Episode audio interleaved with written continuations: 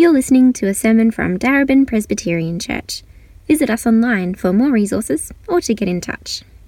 A reading from Romans 11. Again I ask, did they stumble so as to fall beyond recovery? Not at all.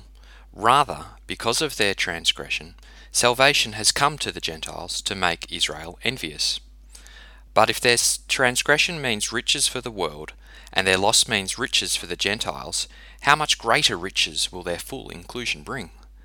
I am talking to you, Gentiles.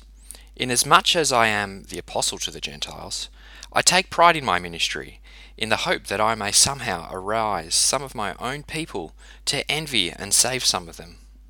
For if their rejection brought reconciliation to the world, what will their acceptance be but life from the dead? If the part of the dough offered as first fruits is holy, then the whole batch is holy. If the root is holy, so are the branches. If some of the branches have been broken off, and you, although a wild olive shoot, have been grafted in among the others, and now sharing the nourishing sap from the olive root, do not consider yourselves to be superior to those other branches. If you do, consider this you do not support the root, but the root supports you. You will say then, branches were broken off, so that I could be grafted in. Granted, but they were broken off because of unbelief, and you stand by faith. Do not be arrogant, but tremble. For if God did not spare the natural branches, he will not spare you either. Hi, DPC. As we come to look at Romans 11, verses 11 to 32, let's ask that God would be with us. Heavenly Father, we pray that you would speak clearly to us through your word today, and that by your Spirit you would help us to understand this passage and to know how to live as your people. Amen. Last Sunday, we saw that God did not reject his people, Israel, because even in Paul's day, there was a remnant of Jews who trusted in Jesus. But that leaves us with a question Has God finished with the rest of the Jews?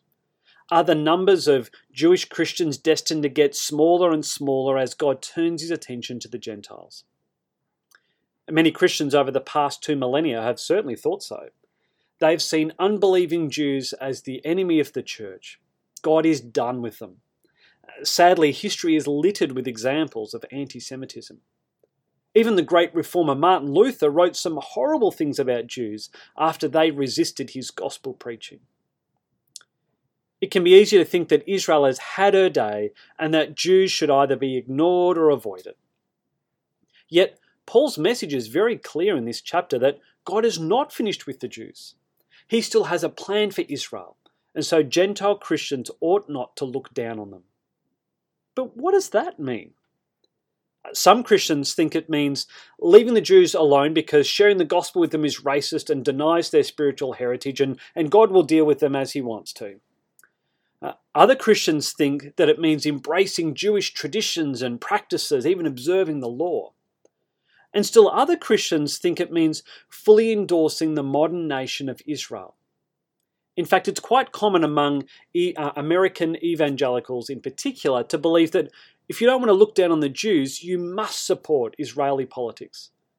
This is one reason why Donald Trump has been so popular for moving the American embassy in Israel from Tel Aviv to Jerusalem two years ago, uh, and for being involved just this past week with the peace deal between Israel and Bahrain. Now, I don't know what should happen in the Middle East, but Paul has some helpful ideas on how it is that Christians should view unbelieving Jews today and how they should view the future of Israel as a people. And it will lead us to a very different response than the ones I've just mentioned. So let's start by looking at Paul's first idea God's hardening of Israel is purposeful and not final. We saw last week in verse 7 that while some of the Jews in Paul's day believed in Jesus, the rest were hardened in unbelief. Now, Paul shows us how this will accomplish God's plan for Israel. There's a three part process that he refers to several times. Uh, Jews are hardened so that Gentiles can then believe in Jesus as their Messiah. But this then leads to the Jews themselves coming to believe as well. Check out verses 11 to 15 in Romans 11, where you can see this process mentioned twice. I'll read it out for us. Again, I ask, did they stumble so as to fall beyond recovery? Not at all. Rather, because of their transgression, salvation has come to the Gentiles to make Israel envious. But if their transgression means riches for the world, and their loss means riches for the Gentiles, how much greater riches will their full inclusion bring? I am talking to you, Gentiles. Inasmuch as I am the apostle to the Gentiles, I take pride in my ministry, in the hope that I may somehow arouse my own people to envy and save some of them. For if their rejection brought reconciliation to the world, what will their acceptance be but life from the dead? First, we see that Israel's hardening leads to salvation for Gentiles, which entails great riches. It was always God's plan that people from every nation would be saved, and this would be partly accomplished through Israel's rejection of their God. We actually see this played out in Paul's mission strategy. Whenever he arrived at a new city, he would go to the synagogue first and tell them about Jesus. And while some would accept Christ, the rest would oppose him. And so, in response to their hardness to the gospel, Paul would then go to the Gentiles. This is a clear example of how the stumbling of Israel leads to riches for the Gentiles. It's why the church didn't remain just a Jewish church, but a church that included Jews and Gentiles. But this stumbling is not permanent. Paul kept going to the Jews because he knew something else. The salvation of the Gentiles leads to salvation inducing envy for Israel. And this really cuts to the heart of these verses. Paul is proving that Israel did not stumble beyond recovery. That's because they can still be saved, which is the third part of the process that Paul repeatedly points to in our passage. In verses 11 and 14, Paul wants the Jews to be envious so that they will turn to Jesus. He knows that some will see the Gentiles living out the messianic blessings of the kingdom, which will snap them out of their spiritual stupor and lead them to embrace Christ. And this will be of even greater benefit. Uh, in verse 12, Paul says, But if their transgression means riches for the world and their loss means riches for the Gentiles, how much greater riches will their full inclusion bring? If stumbling Jews result in blessings for the world, then how much more blessings will come when Jews return to God? Uh, then in verse 15, Paul says that individual Jews being rejected by God led to people all over the world hearing the message that brings reconciliation with God. So then imagine how wonderful it will be when individual Jews are accepted again by God. Paul says it is greater riches and indeed life from the dead. Now, what does that mean? In one sense, it could simply mean that spiritually dead Jews will find themselves raised from the dead. But in another sense, it could refer to the general resurrection of all believers at the end of time. If the rejection of the Jews kicked off a phase in history where the gospel brought peace to the wider world, then surely their full inclusion and acceptance will usher in the final phase of history where eternal life is fully realized and the world is restored to life. This is the ultimate end goal of the three part process. So, in one sense, these parts describe the flow of salvation history between the first coming of Christ and his future second coming. It seems to point towards a time when the full inclusion of Israel will, will occur, perhaps revealed in a great influx of Jewish converts. But it also describes how God uses these three parts in our own day to save individual Jews. It's a present day cycle as well as an overarching scheme.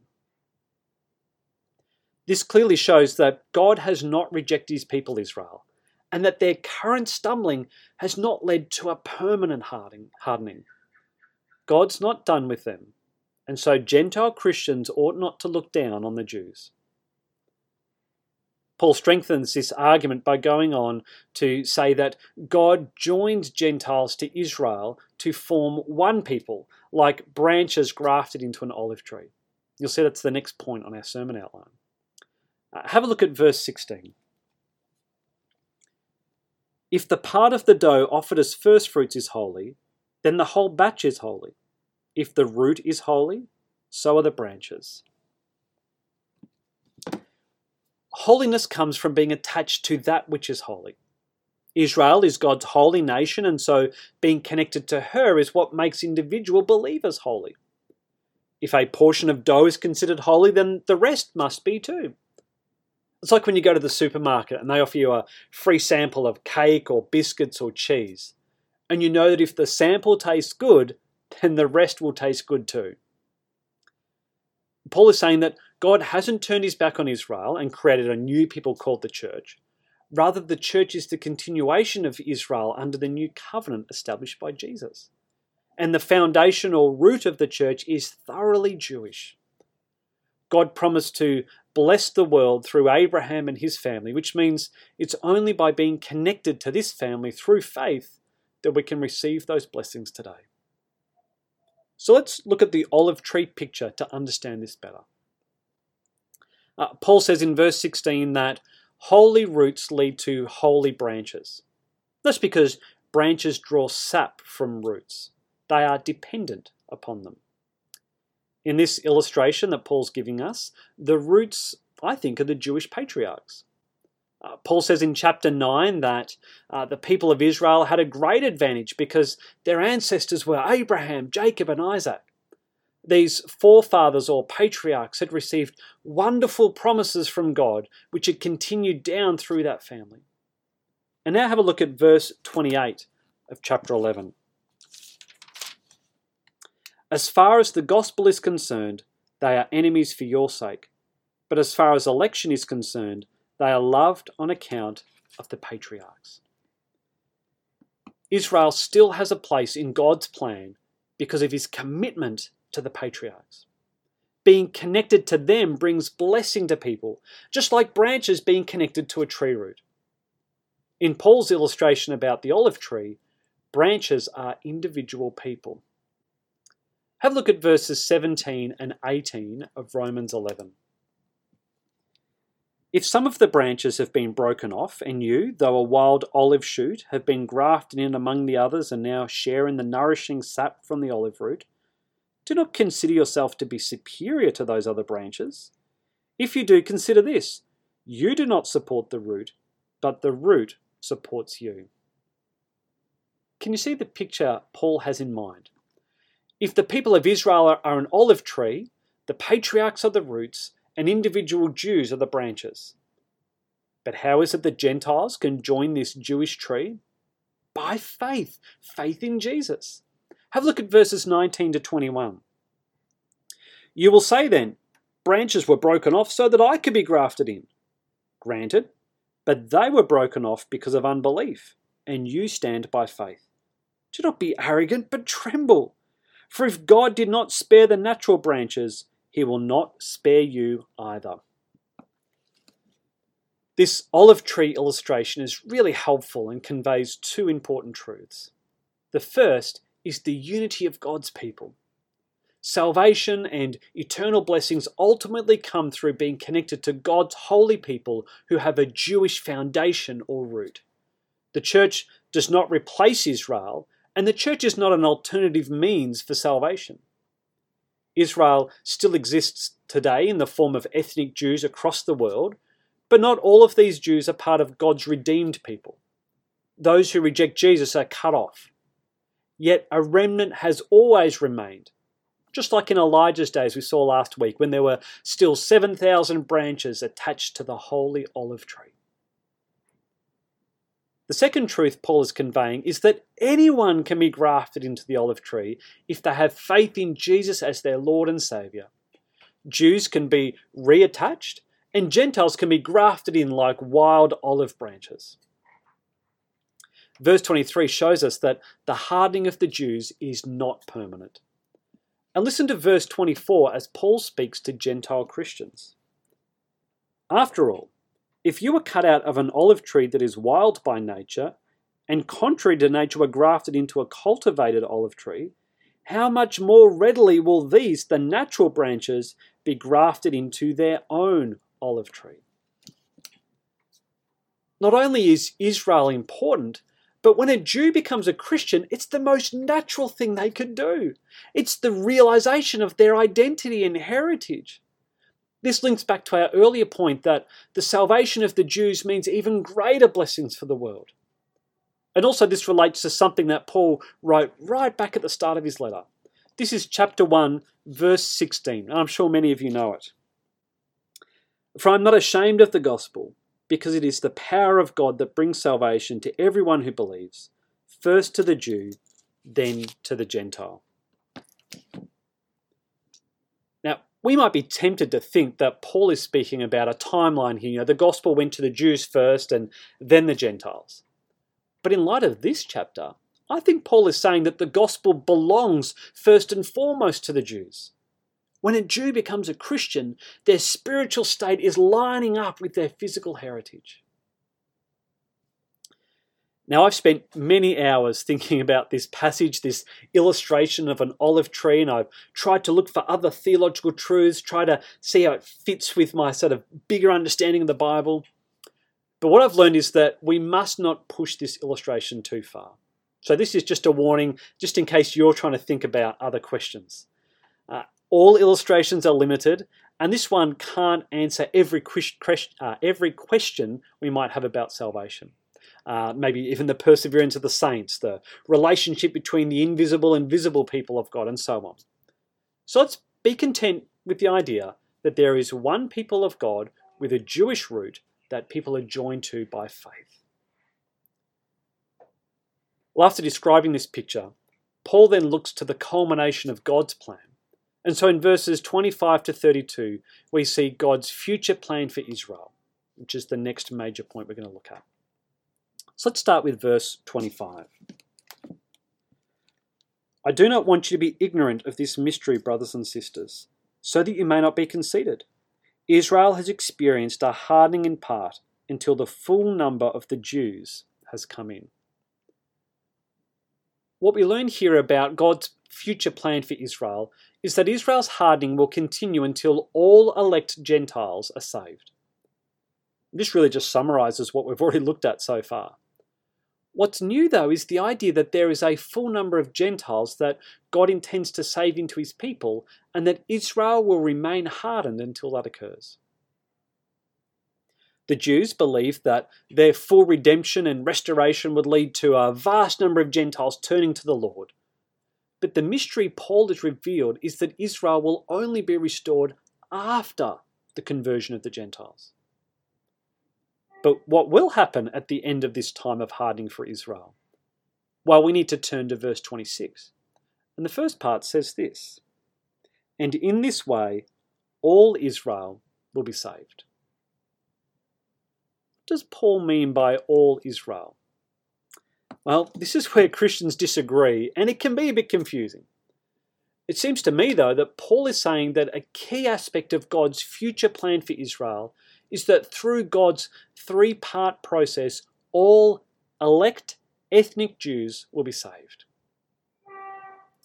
We've already seen how the hardening of the Jews leads to the salvation of Gentiles, which then leads to salvation inducing envy in certain Jews. This is what Paul means when he says, in this way. It's by this unexpected strategy that Israel will be saved. Uh, some people think that there will be an end to Gentile salvation and then there will be a time of mass Jewish salvation. But it would seem kind of odd that God would stop saving Gentiles, and so I suspect this hardening will continue right up until the second coming of Christ. And so by this process, all Israel will be saved. But what does Paul mean by Israel? Uh, some people think Paul's actually speaking about spiritual Israel, which means the church made up of Jewish and Gentile believers. However, in the whole of Romans, Paul only uses the word Israel here in chapters 9 to 11. And in these chapters, he's clearly speaking about ethnic Jews. It'd be pretty odd right at the end to imply a new meaning. So Paul must be thinking of ethnic Jews. But how many of them? Does, does all mean every single Jew that's ever lived? Well, surely not, because many of them rejected Jesus, the only means for salvation. So, does Paul mean every single Jew who will be alive at a certain future point? Maybe there will be a great influx of millions of Jews just prior to the second coming of Christ. This is certainly what many Christians believe, since they argue that Israel's hardening will end once the full number of Gentiles are saved. But again, this might imply that there'll be a time period in which Gentiles are no longer saved. Also, to insist that all Israel means every Jew alive at a certain point ignores the fact that many past Jews weren't saved. And let's not forget that Romans 9, verse 6 says that not all who are descended from Israel are Israel. I personally think that there will be a great influx of Jewish believers towards the end. But ultimately, we can't say for sure how many Jews will be saved. Uh, what we do know is that God saves all whom He chooses. And so, if God elects to save every ethnic Jew in the future, then He's free to do that. Which leads to our final point under God's future plan for Israel that all of this, everything we've been looking at so far, is in line with God's word, God's faithfulness, and God's impartiality. Uh, first, Paul says in verses 26 and 27 that the salvation of all Israel is backed up by the Old Testament. Have a look. As it is written, the deliverer will come from Zion. He will turn godlessness away from Jacob. And this is my covenant with them when I take away their sins. Paul fuses two quotes from Isaiah 59, verses 20 to 21, and Isaiah 27, verse 9. And they both show how God will bring an end to his judgment upon Israel and will forgive individual Jews. So, this plan for Israel that Paul's taught us about fits with God's word, with his promises in the Old Testament. It also fits with God's faithfulness. Look at verses 28 and 29. As far as the gospel is concerned, they are enemies for your sake. But as far as election is concerned, they are loved on account of the patriarchs. For God's gifts and his call are irrevocable. Even though Jews reject the gospel, God is not done with Israel. He made promises to Abraham and Isaac and Jacob. And so God is still committed to saving Jews. He can't undo his call to them to be his people. And finally, God's plan to save all Israel is in line with God's impartiality in salvation. Let's look at verses 30 to 32. Just as you, who were at one time disobedient to God, have now received mercy as a result of their disobedience, so they too have now become disobedient, in order that they too may now receive mercy as a result of God's mercy to you. For God has bound everyone over to disobedience, so that he may have mercy on them all. Now let's be clear. Paul is not arguing that God will save all individual humans. Rather, he's saying that all sorts of people can and will be saved. And in line with God's freedom in salvation, he is free to reject disobedient Jews, but he's also free to have mercy on disobedient Jews. In fact, God is well within his rights to save more Jews than Gentiles if he so chooses, because after all, Israel is his chosen nation. Now, some people might think, well, that's just God showing favoritism. You know, God's not being partial. Uh, not, God's not being impartial. But we actually need to remember that God freely chose Israel in the first place by his own choice. And so he can freely choose to show more love to them if he so desires. God is sovereign. Hopefully, you can see Paul's overall argument here. God's not done with Israel, so Gentile Christians ought not to look down on the Jews. So let's spend some time now thinking about how Gentile Christians can respond to Romans 11. And I say Gentile Christians because the reality is that most, if not all of you who are listening to this sermon, are not Jewish by descent. This passage is written specifically for us, and so we need to especially take heed. The first response Paul wants us to make is to remember that you are attached to a Jewish root by faith. The church does not replace Israel, and there is only one people of God, so we must not look down on the Jews. So, surely it goes without saying that there is no place for anti Semitism in God's church. And I suspect that's probably not something that we would struggle with in particular. but we might be inclined to ignore unbelieving Jews or maybe even be a bit suspicious of them. You know, they reject Jesus as their Messiah, so why should we care about them? Well, Paul reminds us that they are part of the Jewish family that we benefit from. So some people think this means we should celebrate Jewish culture by observing their spiritual holidays and learning Hebrew. I mean, you're free to do that, but it won't make you any closer to God, and it's not what Paul has in mind. Instead, we should honor our Jewish spiritual heritage by loving the Jewish scriptures, which we call the Old Testament, and by enjoying the covenantal promises that are being fulfilled in us. And let me say that honoring our Jewish heritage also doesn't mean that we must support modern day Israel. Now, while it certainly is a blessing from God that Jews still exist today, there is no theological obligation to support the modern day nation state of Israel. Some Christians believe that the church should be campaigning to secure Israel's borders, to rebuild the temple, and get all Jews in the world to live back in the land. In fact, there are people who will pay money who will sponsor Jews to move back to Israel, kind of in this thought of we will actually action God's plan on his behalf. These people are convinced this is the only way that Jesus will return. But this passage and others show that our primary concern should be sharing the gospel with Jews. It's through Jews and Gentiles becoming Christians that God's plan will be fully realized. That is when Jesus will come back. In fact, this leads to our next point. Paul wants you to respond to Romans 11 by making Jews jealous through your Christian life. This is a key aspect of the three part process. Paul hoped that his missionary labours amongst the Gentiles would stir up his own people to investigate Christ and come to saving faith. Again, some Christians get confused and think that this means adopting Jewish practices like observing the Passover and only eating kosher food. In fact, I once knew a Christian who refused to eat pork because he felt that was how to be faithful to God, and that if only Australia would obey the law of Israel, we would be blessed as a nation. But we don't help Jews by pointing them back to the law, which can never save. Rather, we point them to the fulfillment of the law in Jesus Christ and show them that the church now experiences the beginning of the blessings promised to Abraham. Jesus died to reconcile humans to God, and in so doing secured the renewal of the earth, which is the ultimate promised land.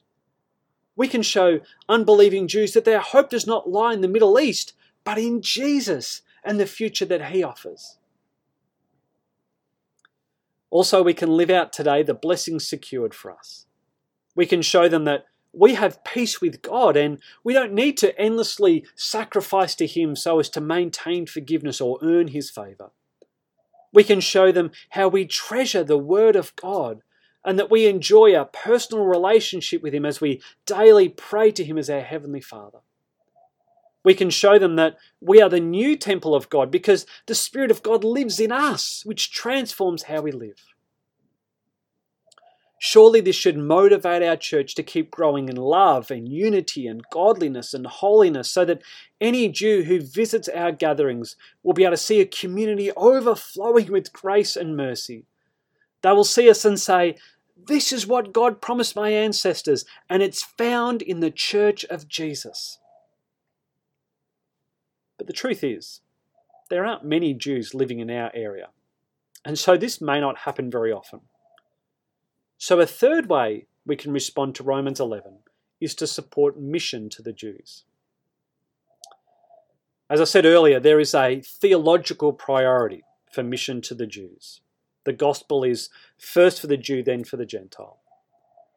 If we simply use demographics, then the Jews will never get a look in when we plan our strategy and our financial support because they're such a minority. According to the 2016 census, there were only 218 Jews living in our council area of Darebin. So it, it would make no practical sense for us to set up Jewish outreach in Darebin or kind of be pouring all of our efforts into Jewish mission in our location. But Paul says that the gospel is first for the Jew and then for the Gentile. He says that God isn't finished with Israel. He says, says there is a fullness of Gentiles to be saved, but also a fullness of Jews to be saved.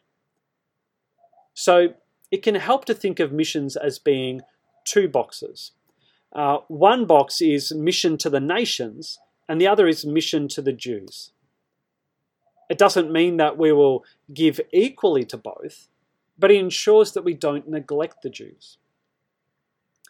And this is where demographics can help because they might inform where we could, can direct our support. For example, the Council of Glen Eira in Melbourne has more than 23,000 Jews. And so maybe you might like to support some churches over in places like Balaclava or Caulfield. Or you can even support a mission agency that focuses, focuses on Jewish people, such as Christian Witness to Israel. You can search online for their Australian website. I've been in touch with them and they've told me that there is a new website being launched uh, later this month or maybe next month. Um, their leadership is made up of some well known evangelical reformed people in Australia, uh, and they've recently appointed some new missionaries to work in Australia. In fact, let me finish by telling you about the international CEO of Christian Witness to Israel, Joseph Steinberg.